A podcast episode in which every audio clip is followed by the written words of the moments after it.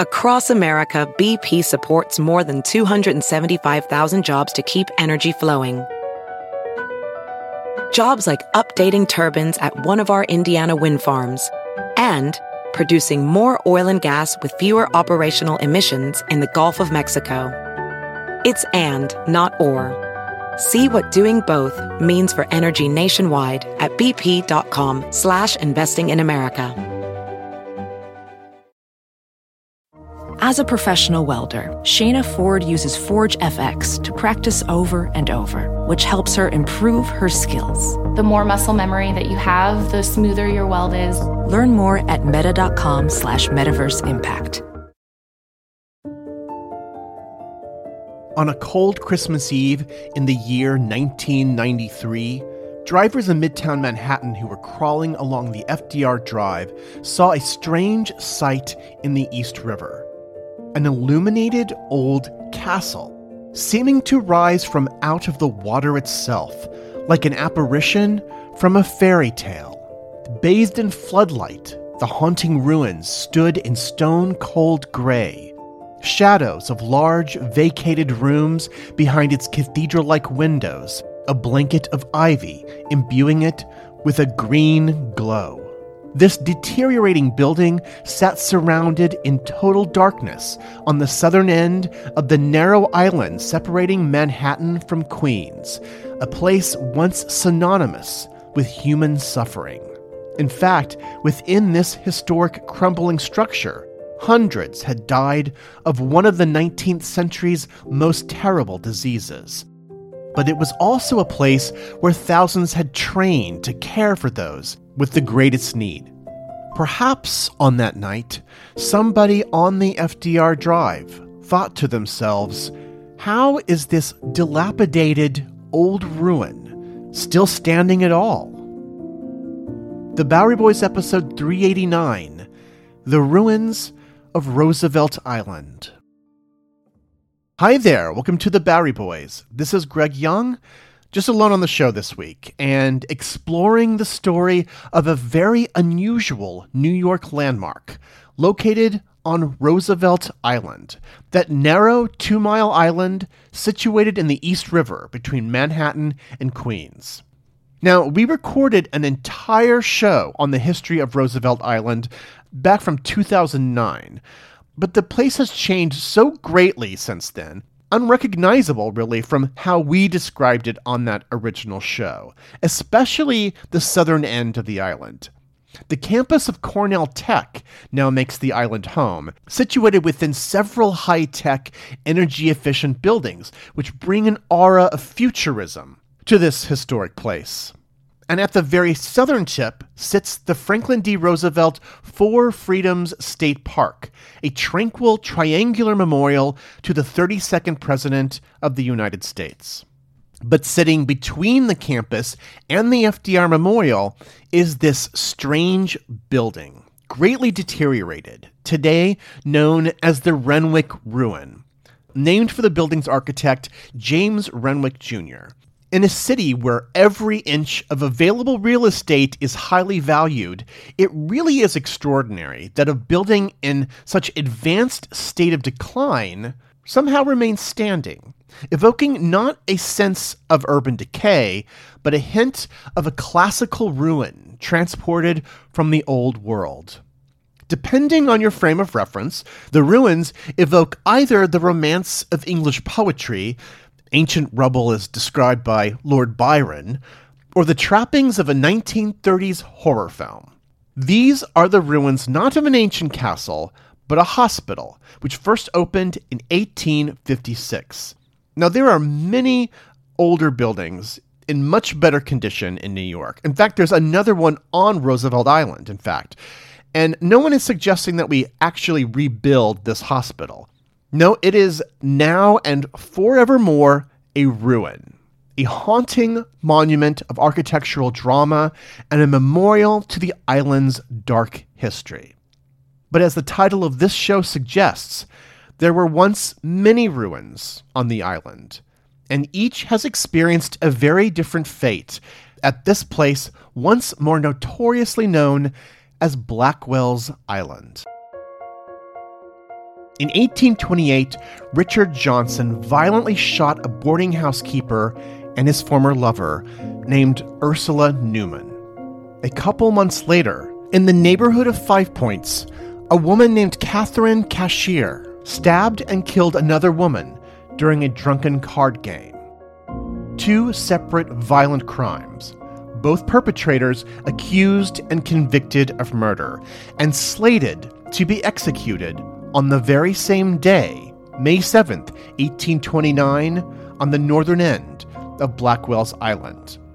On that morning, the pair were taken from their Manhattan captivity to the shores of Blackwell, the river filled with vessels of all sorts, hoping to get a view of the grisly execution.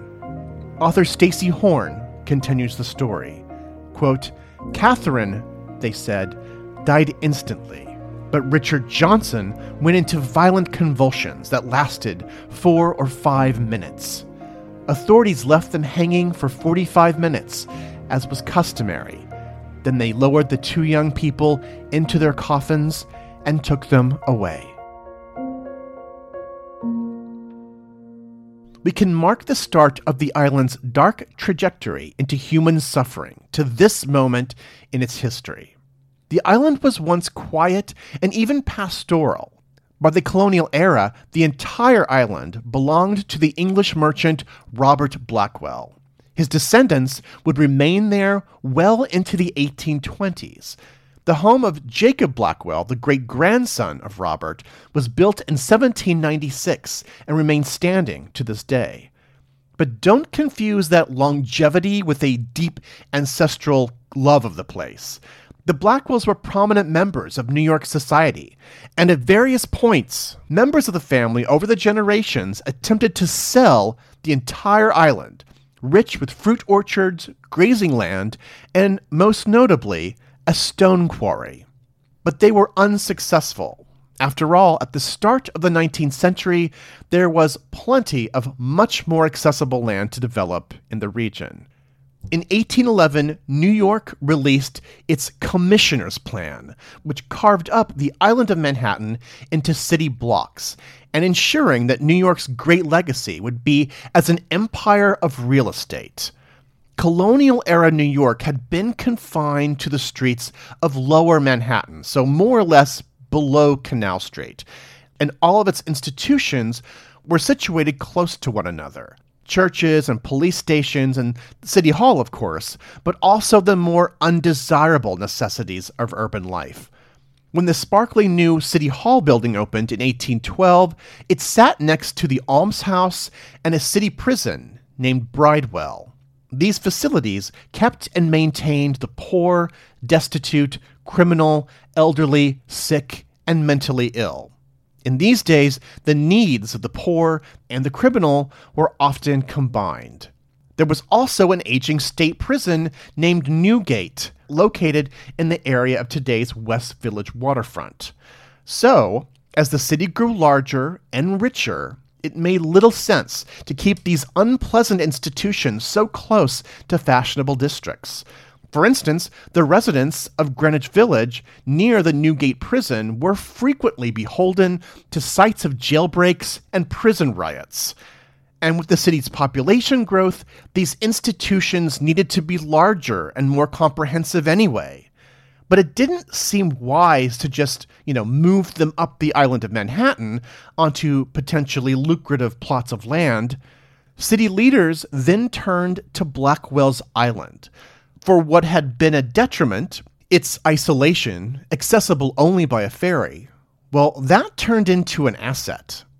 In 1828, from the porch of the Blackwell House, an agreement was made to sell the entire island to the city of New York for a little over $32,000. Adjusted for inflation, the selling price was less than a million dollars today. It would become known as the City of Asylums work on the Blackwell's Island Penitentiary was well underway when Richard Johnson and Catherine Cashier were executed on the island in the spring of 1829. The penitentiary was completed three years later, and its architecture set the tone for the island's medieval style, Original plans had even included a moat.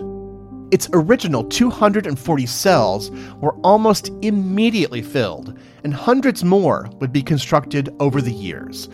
In fact, the island lent itself to building expansion thanks to its rich resources of building stone. According to the New York Evening Post in 1829, quote, the quarries of stone on Blackwell's Island are of incalculable value, lying near the surface and easily separated into fragments for convenient size and shape. And of course, the city now had a replenishing supply of labor, the inmates of the Blackwell's Island Penitentiary. With great arrivals of immigrants in the 1830s, many poor and destitute from Ireland and other European countries, the city's meager social programs were immediately overburdened. In particular, Bellevue Hospital and its many facilities for the poor, the diseased, and the criminal would soon be alleviated with new facilities here on Blackwell's Island. As thousands more kept arriving to America with each passing year, it seemed more and more people were sent to Blackwell's. By 1872, there would be 11 institutions on the island containing tens of thousands of people. Now, this is not to say that little care was made in the formation of these institutions. Civic leaders often congratulated themselves for funding and creating such social benefits, and these structures were often built with great flair and ornamentation. In 1839, the New York City Lunatic Asylum opened on the northern end of Blackwell's Island, designed by Alexander Jackson Davis, already renowned in America for the architecture of fine residences and austere state capitol buildings. The plan for the asylum was an octagonal structure with two long wings extending outward. It also wore feudal castle like dressing, and its walls were also constructed using the island's exceptional quarries of gray stone. The island's restful character, which it would swiftly lose within the decade, was originally thought to help the troubled inmates of the asylum. And the facility was certainly better than the previous method of just throwing an individual into a prison or an almshouse, but the complexities of mental illness were far from being understood in the early 19th century, and treatments were as medieval as the architecture. When visiting writer Charles Dickens passed through the asylum in 1839, he was filled with, quote, feelings of deep disgust and measureless contempt. I saw nothing of that salutary system which had impressed me so favorably elsewhere. And everything had a lounging, listless madhouse air.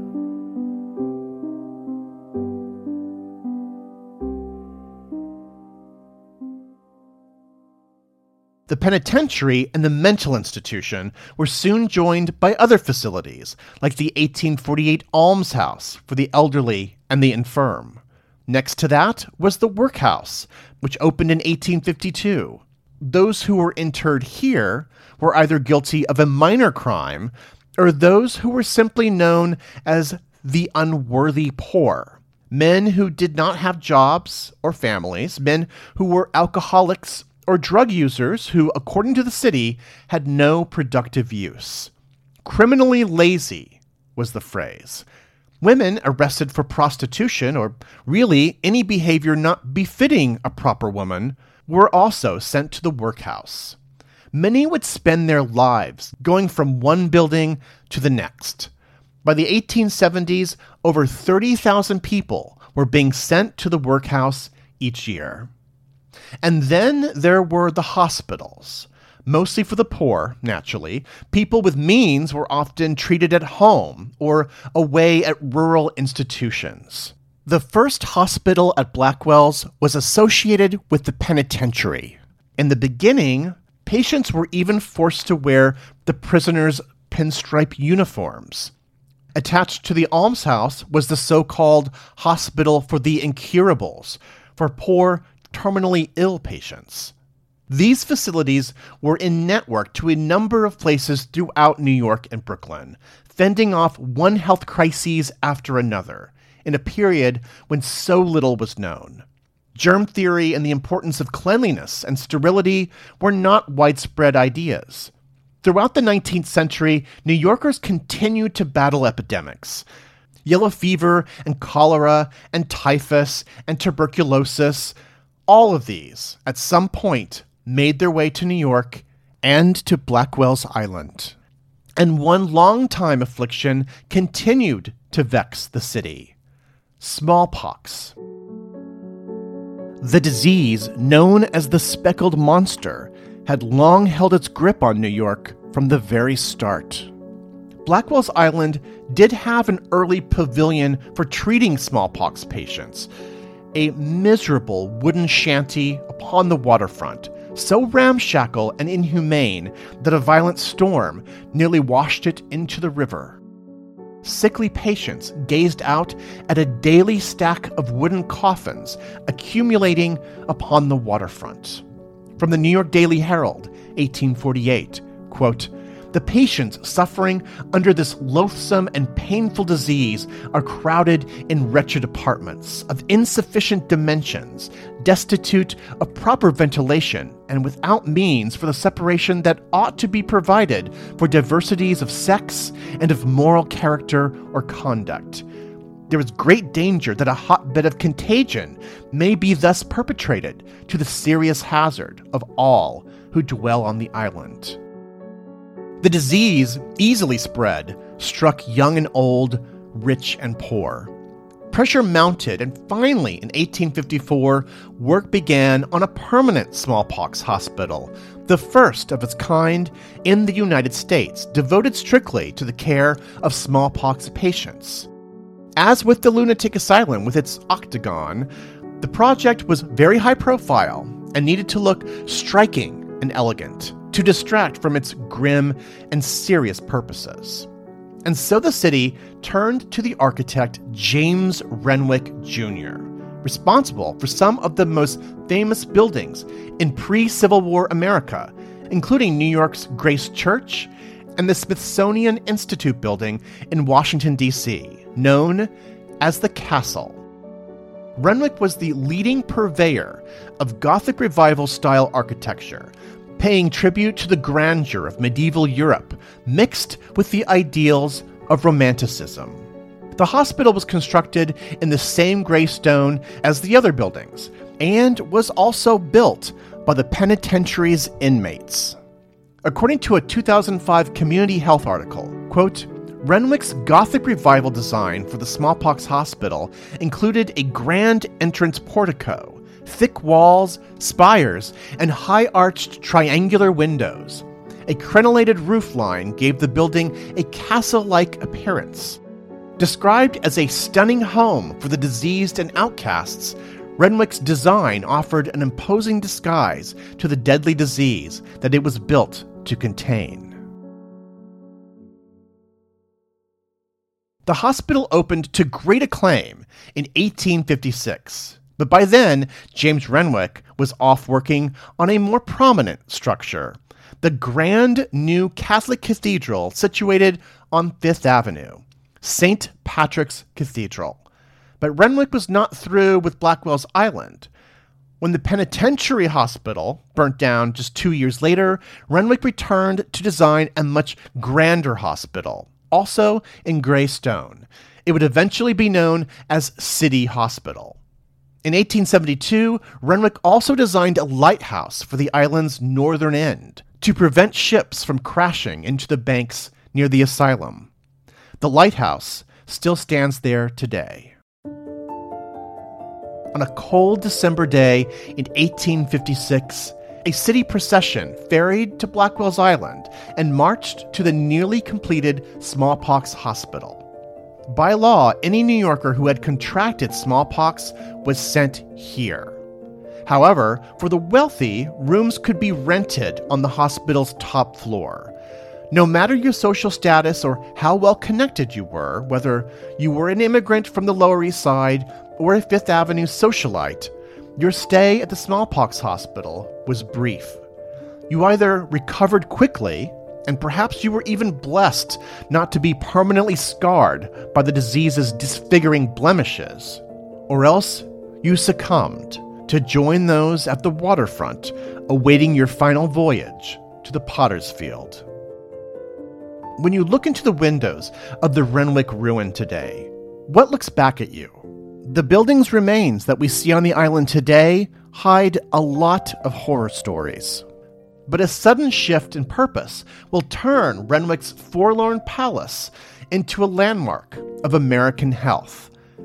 The fate of Renwick's hospital after this.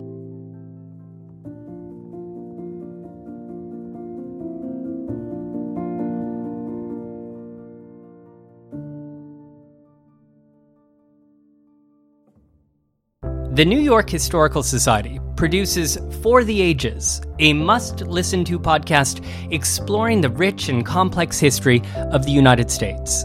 Host David M. Rubenstein engages the nation's foremost historians and creative thinkers in conversation on a wide range of topics, including presidential biography, the nation's founding, and the people who have shaped the American story.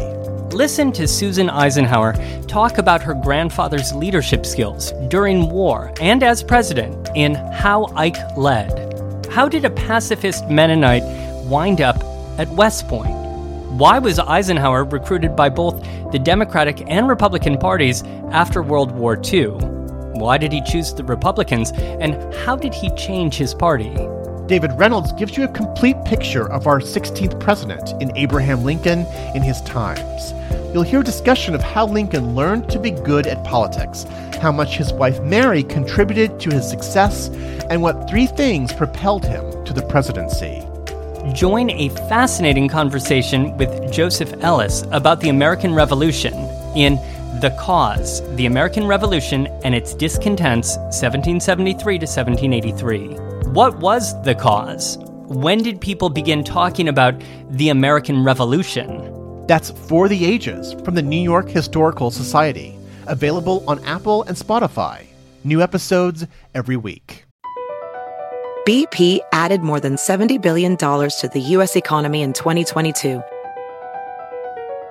Investments like acquiring America's largest biogas producer, Archaea Energy, and starting up new infrastructure in the Gulf of Mexico. It's and, not or. See what doing both means for energy nationwide at bp.com slash investing in America. Ophthalmologist Dr. Strauss has seen firsthand how the metaverse is helping surgeons practice the procedures to treat cataracts. Cataracts are the primary cause of avoidable blindness. He works with a virtual reality training platform developed by Fundamental VR and Orbis International to help surgeons develop the muscle memory they need. The result? More confident, capable surgeons. And even more importantly, patients who can see. Explore more stories like Dr. Strauss's at meta.com slash metaverse impact. In the decades before the Civil War, slavery's grip on America tightened. But soon, a diverse group of abolitionists, both black and white, began to construct a clandestine path to freedom for the enslaved. Hosted by Lindsay Graham, Wondery's podcast, American History Tellers, takes you to the events, times, and people that shaped America and Americans, our values, our struggles, and our dreams. In the latest series, American History Tellers explores the Underground Railroad, a covert network of secret routes and safe houses operated by men and women committed to helping enslaved people escape bondage in the South. Fugitive slaves and anyone helping them face terrible violence and even death if caught. But for those brave enough to risk the journey, the Underground Railroad offered a path to the northern states and Canada, where their freedom was assured. Follow American History Tellers on the Wondery app or wherever you get your podcasts. You can binge this season's American History Tellers, The Underground Railroad, early and ad-free right now on Wondery Plus.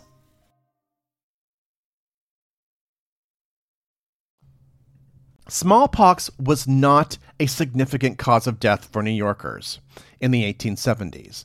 In fact, many more died of diseases like diphtheria and meningitis. A smallpox epidemic in 1871 did cause 805 reported deaths. Now, out of a population of almost 1.5 million people, perhaps that doesn't seem like much. But victims feared not just the disease, but the treatment. For many of the afflicted, waiting hours for transport to the hospital from the receiving depot in Manhattan and looking out at the island's many dour institutions with belching black smoke from smokestacks filling the sky above it. Your greater fear might have been Will I survive Blackwell's Island? From the New York Times, January 21st, 1871. From the time a patient enters the hospital until he or she leaves it, cured or dead, neither friend, relative, nor family physician holds the slightest intercourse with the patient, save by letters or through runners employed to carry messages from the charity dock to the hospital. Neither matron nor physician reside in the hospital, so that the patients are day and night under the control of a set of semi reformed drunkards and women of questionable character.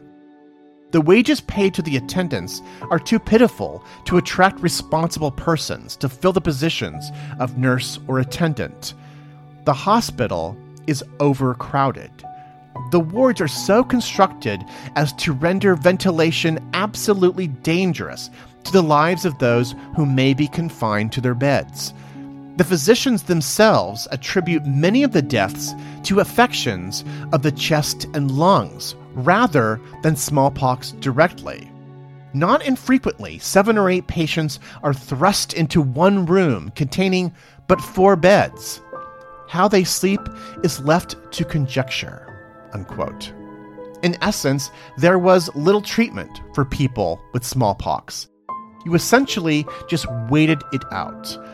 But a dreaded scenario even awaited those who survived the disease because leaving Blackwell's Island was also hell.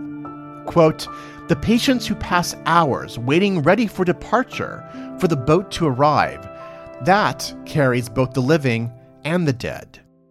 The released take their meals in the infected wards, linger until the last moment at the bedside of some remaining friend, or may tarry with the uncoffined dead in the foul atmosphere of the dead house until the signal is given when they hastily board the pest boat that is to carry them to their homes, only unwittingly to diffuse the poisonous atoms that cling to their garments among friends and foes alike filling again to repletion the already crowded abode of the pestilence.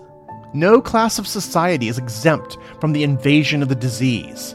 In the clothing of domestics, the affluent residents of the mansion may contract the dreaded malady as well as the lowly occupant of the tenement house.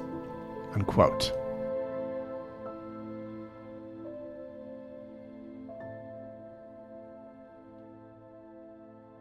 Now, setting aside the 19th century's primitive understanding of medical treatment, mental health, and human psychology, setting that aside, why were conditions so bad on Blackwell's Island?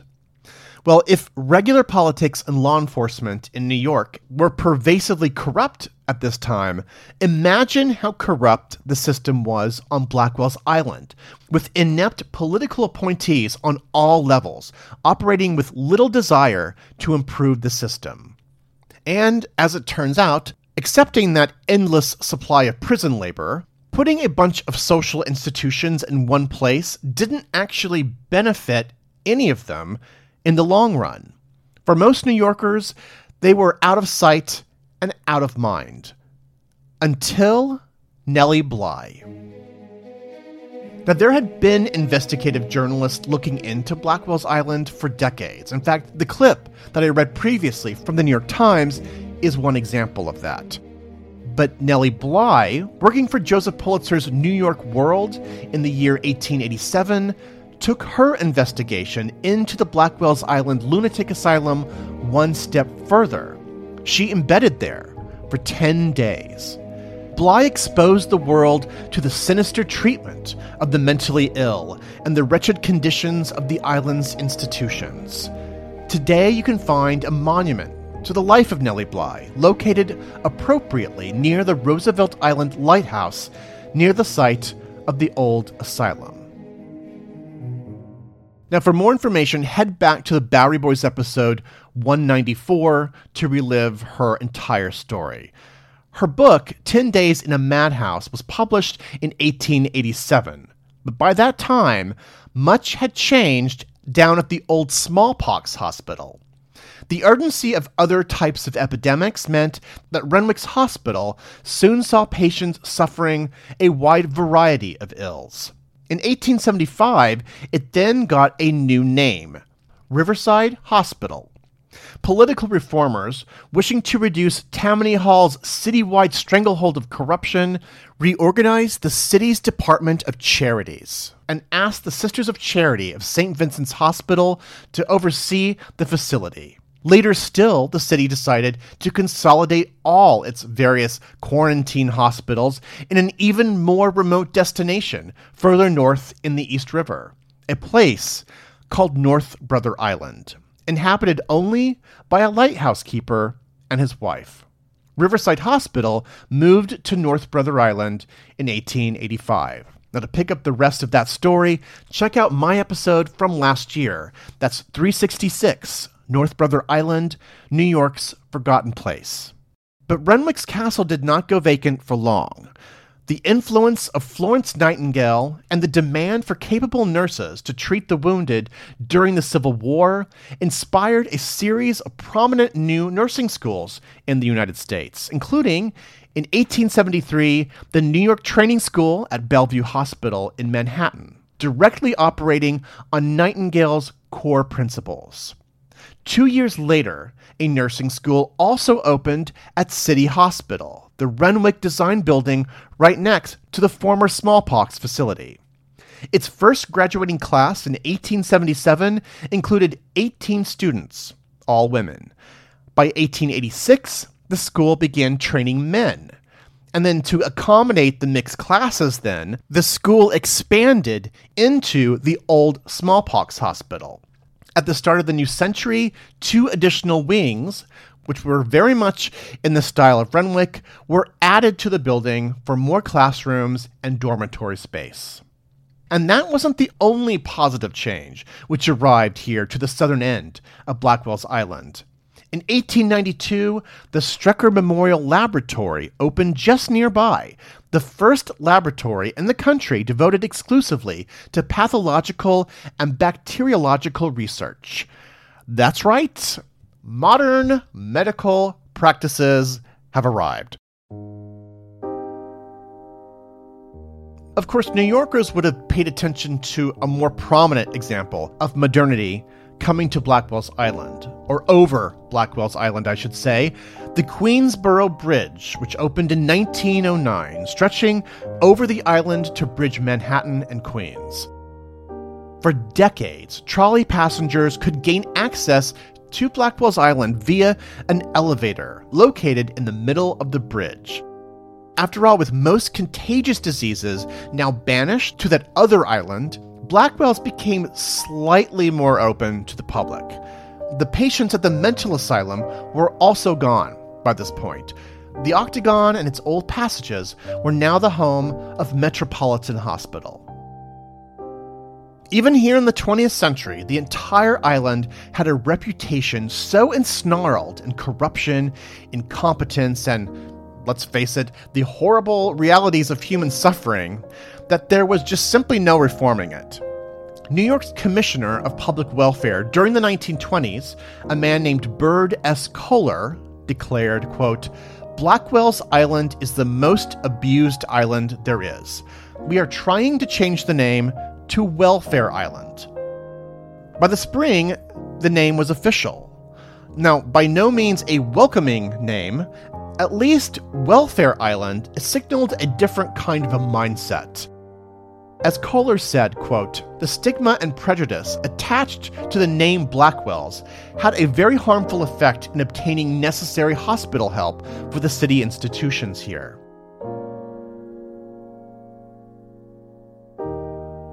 But what Coler could not have imagined in the 1920s was that this so called city of asylums would look radically different in just a few decades. In 1932, a jail over at Rikers Island opened, and the penitentiary's prisoners were transferred there. The almshouse, you know, the very concept identified more with Charles Dickens stories than with useful care, well, that was transformed into a modern hospital in 1952, the Bird S. Coler Hospital, named for the former commissioner who gave Welfare Island its name. Incidentally, Coler is, is still there today. It's part of the New York City health and hospital system. Then, Metropolitan Hospital, located in that old mental asylum, well, they too left the island. An automobile bridge finally connecting the island to Queens was completed in 1955 and then was seemingly used to transfer the staff and patients of Old City Hospital over to a new facility in Elmhurst, Queens. Okay, so to recap here, by 1957, the smallpox hospital, which had the nursing school in it, and the city hospital building, both designed by James Renwick, by 1957, they were vacant. The lunatic asylum, the penitentiary, the workhouse, gone. Many of the most notorious institutions in New York City history were now dismantled, moved, or transformed into places which employed modern medical advances. Yet many of these old buildings remained standing, vacant, and neglected. Along with abandoned docks and streets overgrown with foliage, it was an island of ghostly architecture. They would, over time, become ruins. Welfare Island, however, was about to go in a surprising direction. Now, into the story here steps a man with a lot of modern ideas Mayor John Lindsay, who formed an exploratory committee charged with turning the island into an affordable, modern place to live. Bolstered by state urban development funds, architects Philip Johnson and John Burgee created what the New York Times called, quote, a futuristic one street town whose inhabitants often forget that they are residents of New York City. Since the idea of families willingly choosing to move to this former island of asylums was itself a bit bold, so too was the experimental design of the neighborhood itself, with a zigzagging main street separating modern apartment buildings with 2,000 units for 5,000 residents. In 1973, Newsday declared, quote, It is an attempt to celebrate anew the potential of cities and to find an alternative to urban chaos. When people first moved in, the press referred to them as pioneers. Said one resident at the time, quote, I have taken on a lifestyle, not just an apartment. Of course, the name of the island would also have to be changed to reflect its more progressive qualities. And in January of 1973, Mayor Lindsay proposed to the city council Franklin and Eleanor Roosevelt Island. Appropriate, he declared, because it was in sight of the United Nations, which, quote, they did so much to create and of which New York is so justly proud, unquote. A monument to the legacy of FDR would then be placed on the southern end of the island, on a narrow patch of landfill just south of the old smallpox hospital. But that tribute to Roosevelt would not rise on the island which takes his name for over four decades. Now, with people living on the newly named Roosevelt Island, people who most likely didn't work on the island, they needed a way to get off the island. And that middle of the bridge elevator thing over there on the Queensboro wasn't going to cut it. Well, with innovation in the air, so too came transportation in the form of an aerial tramway, a lift over the East River using cable drawn passenger cabins. The tram was always meant to be temporary, while a subway station was being constructed. But that wouldn't open for many, many years. And in the spring of 1976, when the tram finally opened, New Yorkers fell in love with it, and the tram system was made permanent. So we have all this interesting change going on. You've got a new name, new neighborhood, new form of transit. But all throughout the island were these deteriorating ruins to the island's past. Okay, let me reinforce the oddness of this. Said the Daily News, quote, in the shadows of the island's new high rise community with its model apartments stands the ruins of New York's dark, mysterious past. Unquote.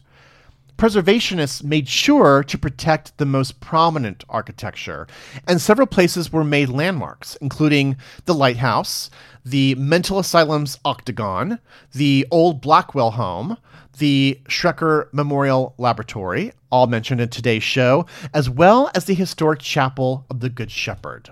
And Renwick's two old contributions to the southern end of the island were also protected the Smallpox Hospital and City Hospital, although both were in a severe state of deterioration. By the late 1980s, most New Yorkers had forgotten what the use of these old structures had even been. Their somber purposes had faded, and they lived now as something ancient and peculiar. Residents of the island could tell you a lot of stories about these places. You know, you could scoot into trellises. For instance, one of the only diners and bar on the island at this time, as far as I could remember. And you could sometimes find character actor Al Lewis, the unofficial mayor of Roosevelt Island, who was always brimming with stories. Lewis was most famous for playing Grandpa Munster on the TV sitcom The Munsters. And certainly by the late 1980s, Grandpa Munster would have been quite at home within Renwick's ruins, now enfolded in plant life, darkness, and dust. In 1994, Meredith Monk created a site specific dance piece here. According to the New York Times, quote, the audience will watch as performers gradually become visible in a dance of death that Ms. Monk has choreographed for actual hospital patients and members of her company who play characters that include, as she puts it, crazy doctors. Unquote. Another creator who visualized the Renwick ruins in an artistic way was the fashion designer Arnold Scaasi the acclaimed designer for Barbra Streisand, described in the New York Times as, quote, diminutive and dapper, recognizable by his generous swoop of hair, loved his classic ornaments.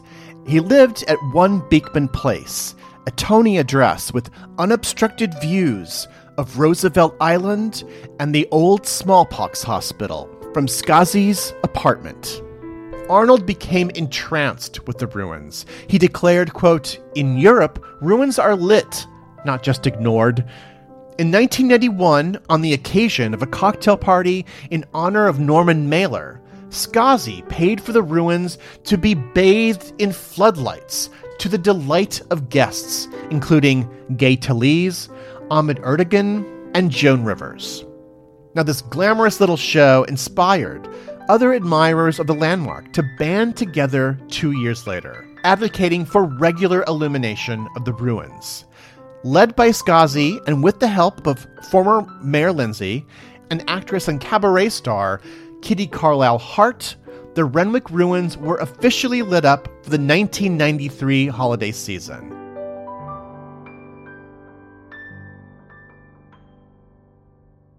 But the other Renwick ruins, those of City Hospital, did not fare so dramatically. Despite being listed in the National Register of Historic Places, the building was in such a dire condition that no amount of reinforcement could save it. And so in 1994, just as Renwick's smallpox hospital was being reinvented as an ornament of Gothic drama, the remains of City Hospital were torn down. Today's South Point Park sits on the site of this forgotten historic place. The other ruins of Roosevelt Island have fared better over the years. The lighthouse, the laboratory, and the Blackwell's old house have all been preserved. And the octagon, the remains of the so called lunatic asylum have become the lobby of a luxury apartment complex. Its rotunda, which has seen so much over the years, gracefully restored. There's one final piece of the puzzle to lay down here, and in a way, Roosevelt Island has not been complete without it. In 1970, an editorial ran in the New York Times on the subject of Franklin Delano Roosevelt. Quote, it is ironic that a memorial to President Roosevelt stands in a beautiful square in London, but none exist either in Washington or New York. It has long seemed to us that an ideal place for such a memorial would be on Welfare Island, which is now undergoing a total rehabilitation and could easily be renamed in his honor. This editorial essentially planted the seed for the renaming to Roosevelt Island, to be anchored by a lavish monument to the president. In 1974, the architect Louis Kahn drafted up a monument concept a triangular park with granite walls, clean lines, and a wide flight of steps. It would be one of his last designs. The architect died of a heart attack at Pennsylvania Station that very year. The designs for FDR Four Freedoms Park in his briefcase. Posthumously, however, his plans were chosen for the project but then the project was then delayed. This being New York in the 1970s and all, construction belatedly started in 2010 and the park finally opened in the fall of 2012. Adjacent to the park is the Renwick Ruin, girded and fenced in, but otherwise oblivious to its new arrival. If there are any ghosts who dwell within the ruin, they've mostly kept to themselves but something does walk through the dense foliage and wild lawn surrounding the ruin. For adjacent to the site today is an animal sanctuary for cats, ducks, and Canadian geese. And the ruin of the smallpox hospital is their home now.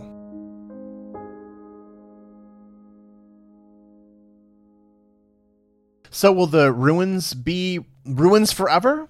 Well, there is a captivating proposal on the table right now, proposed by the organization Friends of the Ruin, to turn the former hospital into a public health memorial, honoring scientific advances and the frontline workers who fight viral and infectious diseases every day. A fascinating idea considering what we have all been through in the past couple years. I want to thank the Friends of the Ruin for their helpful website, which is full of information. Head over there. It's theruin.org. Very easy to remember. Theruin.org for more information on their proposal and what you can do to get involved. And of course, you can also find more information about the island's history from the Roosevelt Island Historical Society. That's rihs.us. And they even have a visitor's kiosk that you can check out right where you get off the tram. On our website, BoweryBoysHistory.com, I'll have many historical images of the smallpox hospital and Blackwell's slash welfare slash Roosevelt Island in general, including many images from my recent trip there last weekend. Now, for the folks over at patreon.com, Tom and I just recorded an aftermath episode to our road trip to the Hudson Valley miniseries, and it has lots of little behind the scenes details about our trip. I think you all would be very amused by that show, so please head over and support the show by going to patreon.com slash boweryboys and checking out our membership levels. Thanks to all of those who support us there. And finally, uh, we are celebrating our 15th year of recording podcasts. That's right. The first episode of the Bowery Boys New York City History podcast came out in June of 2007, if you can believe it. Well, believe it or not, we now have a brand new merchandise store where we are selling a bunch of stuff with our new 15th anniversary logo. I think that you all will need some of this in your life. We've got uh, t-shirts, we've got mugs, we've got water bottles, we've got beer pints, people, beer pints. Okay, so head on over to our store. It's at Podswag. So go to Podswag and look for the Bowery Boys and pick up some great stuff. Thank you very much for listening. Have a great New York week, whether you live here or not.